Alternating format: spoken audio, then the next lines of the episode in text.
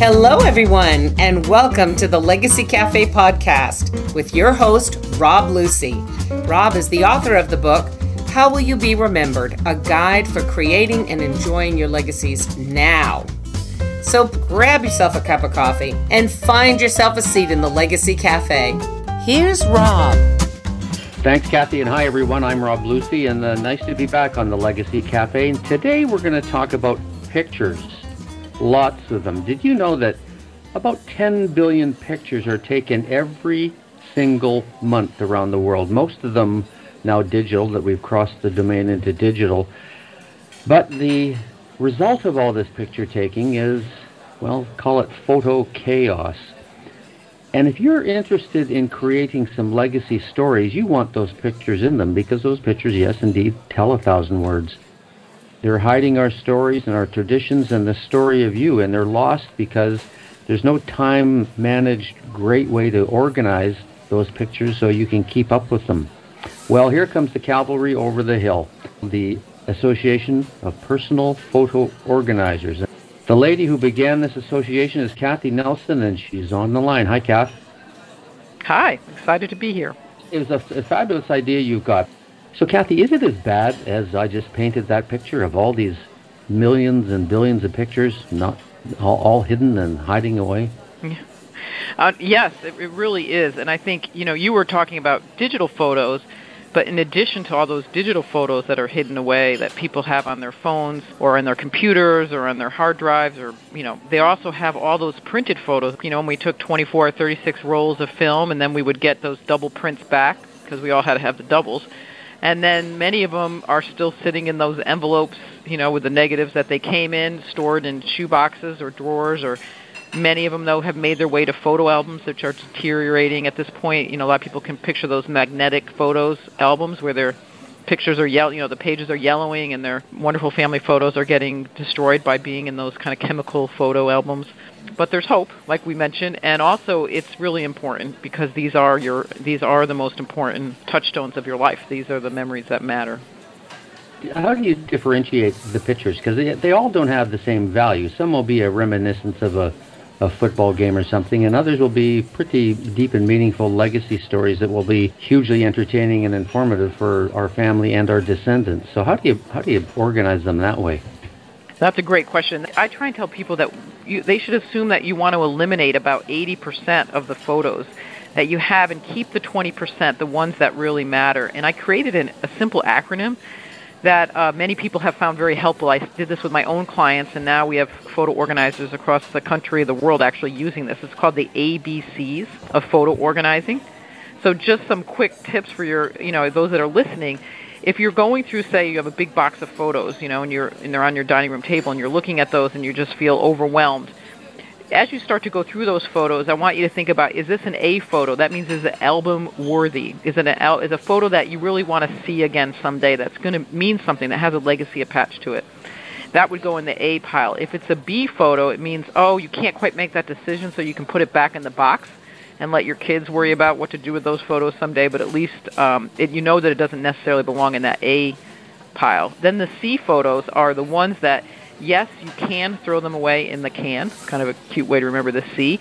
And those are all the blurry doubles, and then many of the scenery shots, vacation photos. I always tell people if you went to the Grand Canyon and you took, you know, 100 photos of, of a beautiful sunset, the Grand Canyon may not look that much different 100 years from now. So that photo, those photos, maybe keep one or two of your favorite vacation photos of the scenery shots or things.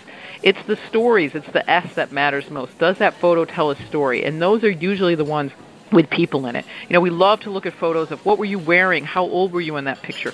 Those are the the A-worthy photos because they have a story attached to them. So if you use that ABCs, then it can really kind of speed the process along.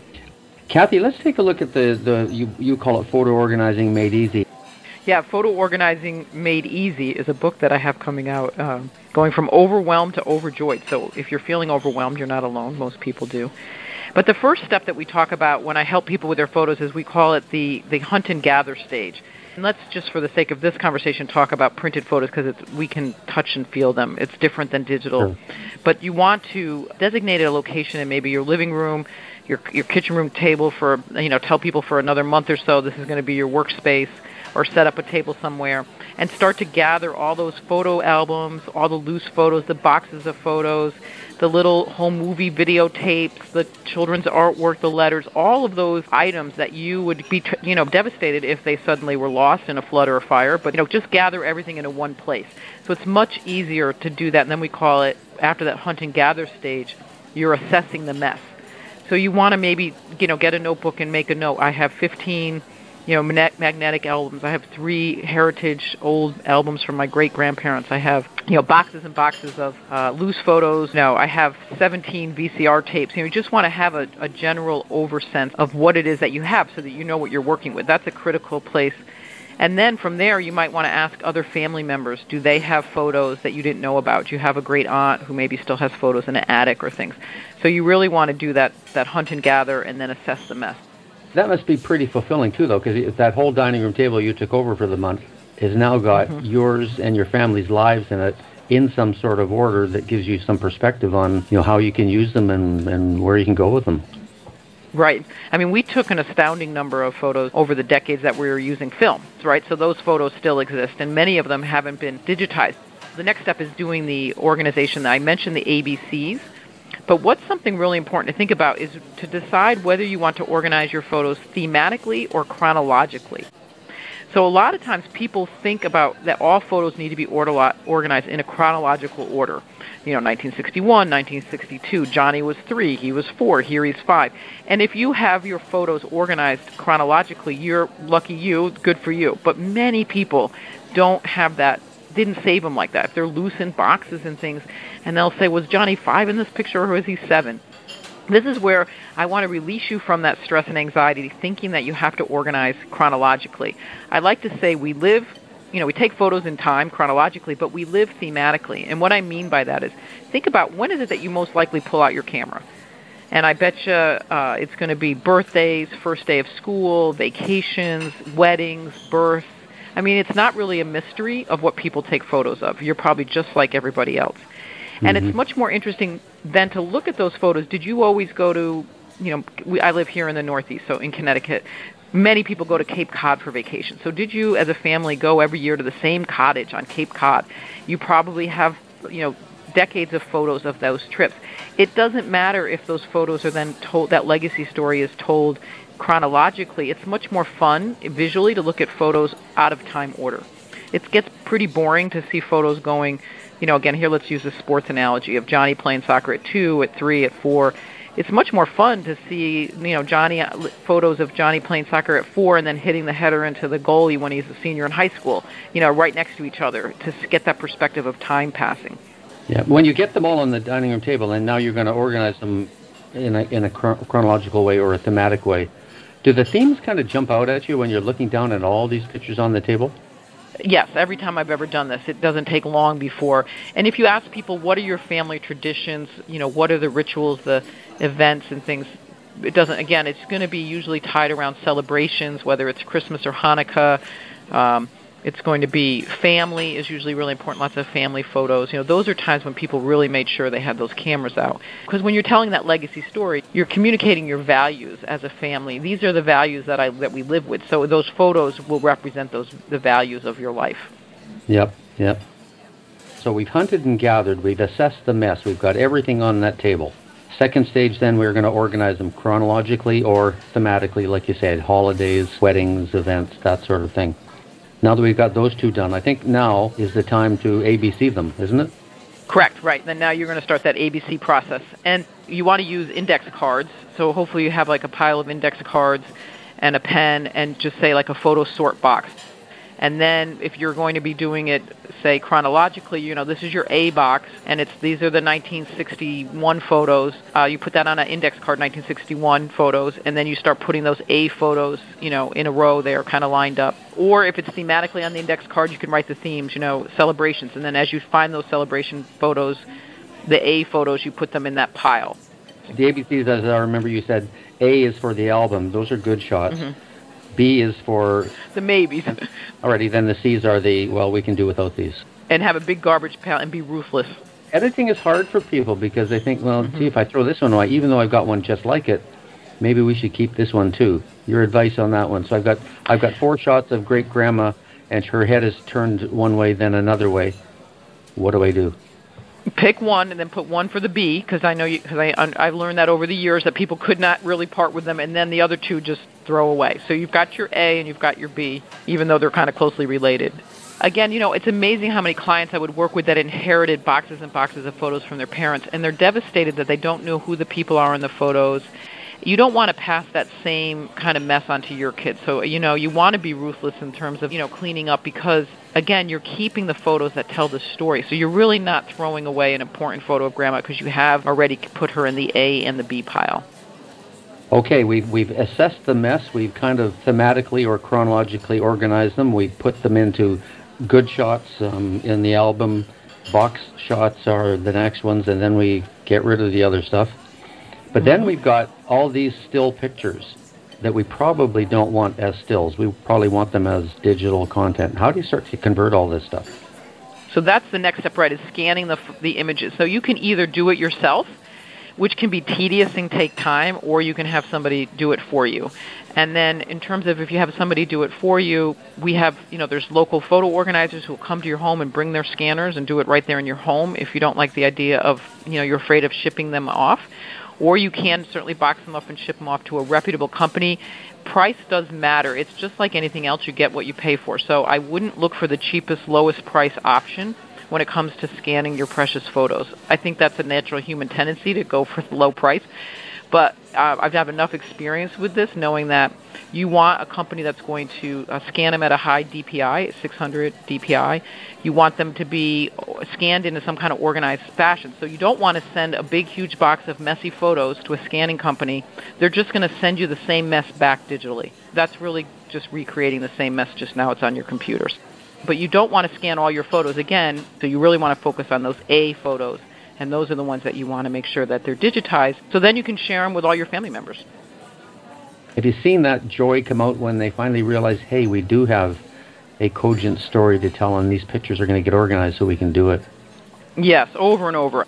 It's like a huge weight and relief is off their shoulders because I know that those stories are priceless and it's always that one thing you think, oh, I'll get to that later but we know whenever there's a funeral or, or a main event, you know, somebody's getting married, what's the first thing we all want? We want to have like, oh, I want to do a you know video montage of him growing up as a baby, and then he meets his wife, and I mean, those are the things that connect us to our families. I can give a, a short story on that one because I knew that we were going to be chatting. So about a week ago, I went out and got a 35 millimeter slide converter. Again, I have 30 years of you know Kodachrome so I went through some of it and got some old pictures of the family that nobody had ever seen and converted them and sent them to my sisters. Well, holy smokes, the, the torrent of emotion that came out there and saying, can we have them? Can we make a book? Can we do this? Can we do that? So it wasn't and it, was, it wasn't tough to do. It was a, a little as I say, 35 mil slide converter, and the bingo, it's digital, it's in my computer, and I've done all kinds of things with them. So it was a whole bunch of fun. Tell me about you began the association because you knew there was a need, the Association of Personal Photo Organizers. What do your members do? We like to say they do uh, three different things. One is they'll teach you how to do this with your photos. So say you're fairly computer literate, you just need somebody to come in and set up a folder structure. They could do that, or they could come and just do the scanning. Or they'll uh, do it alongside you, which I did that quite frequently with clients where I would actually go and I always tell them I could take you through a box of photos that would take you a week to go through in maybe a few hours because I'm not as emotionally attached. And so while you're telling me the stories and we're looking at the photos, I'm actually doing the sorting, which is really wonderful and helpful for people. Mm-hmm. Or we can take over the whole project and do it for you. So our members, we do have a certification program. They adhere to a high code of ethics. So we have grown to over 750 members in the U.S., Canada, the Netherlands, Australia, New Zealand, the United Kingdom. Uh, these are people who are passionate about family stories and helping clients and helping people uh, share and pass those on. You've seen some pretty interesting shots, I would guess. Yeah, I mean it's like uncovering such history and people like you like you just found those photos that your family members hadn't seen. That's pretty common uh, to mm. uncover those gem of photos and then that's just the most fun part of the project is when people and it can bring up a lot of emotions. I mean, we you know, there's good times and bad times. Once you take everybody through the organizing made easy, assessing the mess and thematically organizing them and doing the ABC converting the pictures. What do most people do with them then? Once they've got them organized and they can, they've got perspective on all these pictures and the stories that they evoke. What do they do yeah, then? Are they? This is the part that makes it all worthwhile. We call it the celebrate and share time. And that's everything from maybe creating a beautiful legacies type photo book where the photos are in there with the stories. You know, they interview them and you can write the stories that go alongside the photos. Or maybe make a gallery wall in your house where you have lots of photos, you know, on the wall.